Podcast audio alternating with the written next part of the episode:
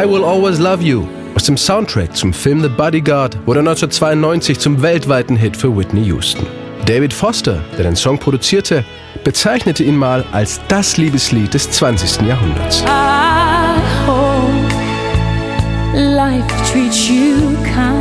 Eigentlich ist I Will Always Love You aber ein Trennungssong. Geschrieben hat ihn die Country-Sängerin Dolly Parton 1973 als Abschiedsgeschenk für ihren Country-Kollegen Porter Wagoner, mit dem sie viele Jahre eine gemeinsame Fernsehshow hatte. Sie verließ ihn zwar für eine Solokarriere, würde ihn aber immer lieben.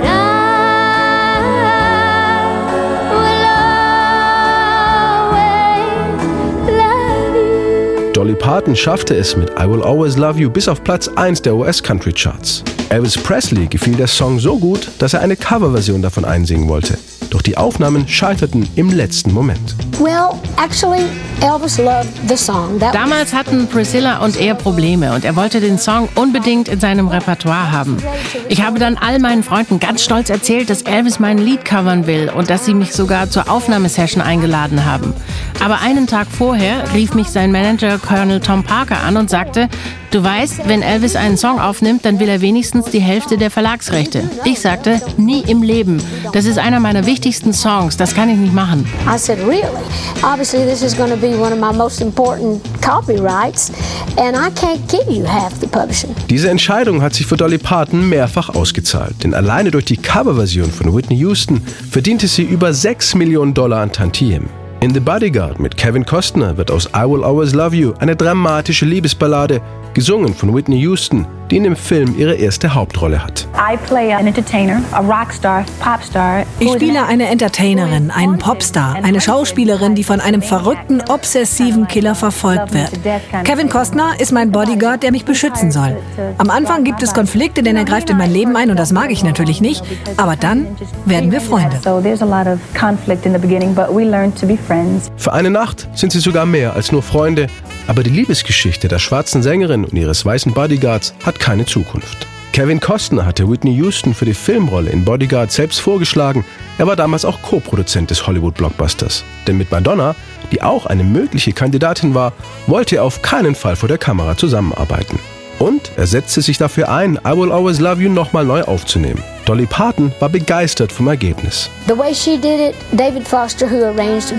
Wie sie den Song interpretiert hat in dem Arrangement von David Foster, das war unglaublich.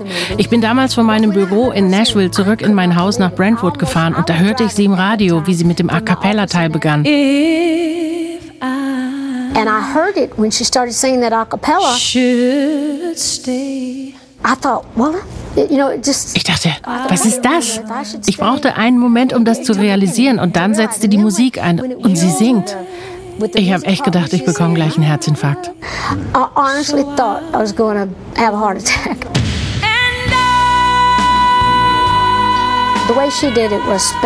Das war spektakulär. Ich hätte das so nie hinbekommen. In dem Moment habe ich kapiert, dass dieser Song wirklich etwas ganz Besonderes ist. Das war überwältigend.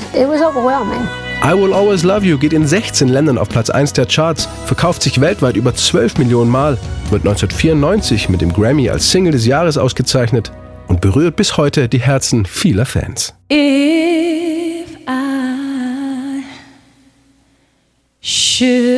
should stay, I would only be in your way. So I'll go, but I know I'll think of you every step of the way.